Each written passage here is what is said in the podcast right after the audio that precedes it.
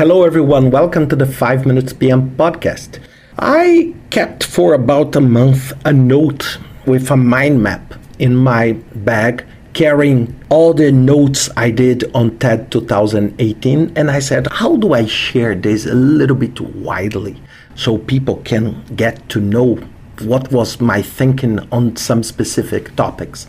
So the first thing is that I'm very happy and I was very fortunate of being able to be live there.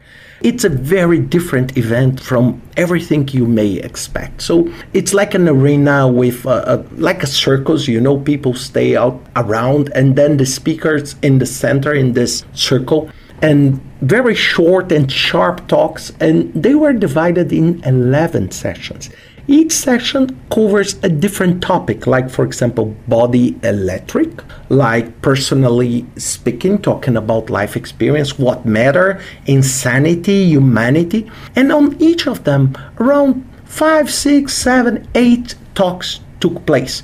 And what was my biggest surprise, in a super positive way, is that it's such a big combination of absolutely different people from different backgrounds. So, from a professor to a researcher to an entrepreneur to a writer to an activist, and all together sharing their ideas. So, it's like opening your mind and throwing inside your mind a lot of different sets of knowledge. So, from Diane Work Rogers talking about the shootings in the parkland in Florida, Jaron Lanier in the first talk, and he made a quote that was something like critical for all of us. He said, For two people to talk, a third part needs to pay to manipulate them. Talking about the scandal on Facebook with Cambridge Analytica, and he was so hard about privacy and this.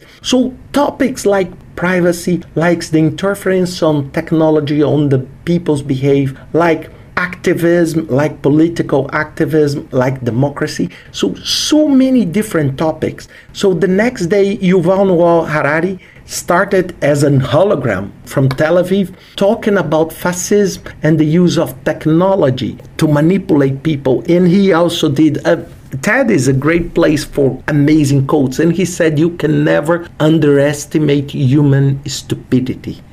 And this was a very strong uh, talking about the fascism and how people control the population. And this very, very, very scary, by the way.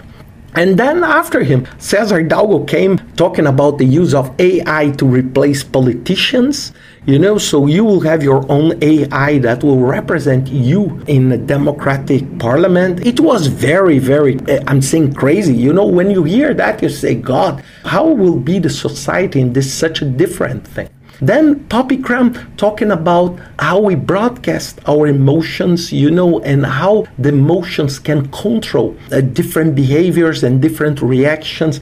Then we have the economist Kate Raworth talking about the donut economy, talking that growth is not necessarily good. So then we came with a lot of nerds idea about robots that do not have shape like an octopus. Then Simone Giertz talking about the shitty robots uh, means uh, she does a work creating robots that do not serve for anything, but it's a very creative and very funny presentation. This was uh, live on TED recently. And then one of the most impressive ones, and I want to invite you to put on your search engine fake Obama speech with AI. Just that.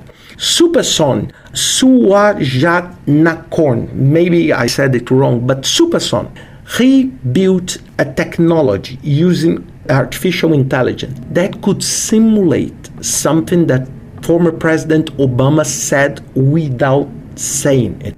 So he can take in some videos from someone and some voice recording from someone. He can create a perfect mouth movement, saying things that you never said before. So it's the apex of fake news. So then the CEO of SpaceX, Jan Shotwell, said about bringing people from New York to Shanghai in 39 minutes. So then we have the audacious projects, Burning Man, talking about the Burning Man, then talking about capture the code of space to using air conditioning. Then uh, rock climber, you know, then fingerprint, the new dimensions of fingerprint about entrepreneurship. You know, it's so crazy the amount of things. And you may ask me, why on earth I'm spending this time talking to you about that. It's because all the time I said this. You need to open your package of knowledge. You cannot be stick to learn only one thing. You should not attend conferences, congresses, events, and courses about something you already know. It's just a waste of time. It's just good for networking. But despite of that, there is not a point on that. And what was the biggest surprise for me? It's because, for example, by not being able to use my mobile phone during the sections, that caused me really a big discomfort, was one of the best things that happened to me. Because using the concept of positive psychology, you know, I was in a flow. I was fully immersed on hearing more than a hundred different stories. And let me tell you today, one month later, I am much better and much more competent than I was one month ago because I have so many new dimensions of things that I never, ever, ever thought about. About the applications of artificial intelligence to leadership aspects, to entrepreneurship, to human rights, to how the bailout of prisoners can impact people's life. So, in some of connections that are not part of my comfort zone. And by not being in my comfort zone, make myself improve a lot. And you may say at the end, Oh, Ricardo, but you were so fortunate about attending. I'm not. I'm not able to attend. I can't afford or I don't have time, whatever. So let me challenge you. Spend 15 minutes a day on YouTube on the web watching things that are completely unrelated to you. So if you are a psychologist, try to see some videos about coding. And if you work on coding, try to see some videos about astronomy or try to see some videos about political activism. If you are a political activist, try to see some videos about medicine. And maybe you will say to me, but why I should do that? Because the world is becoming much more holistic. And if you do not have this more broader view, you will be very limited on the option, even to make informed decisions on your project.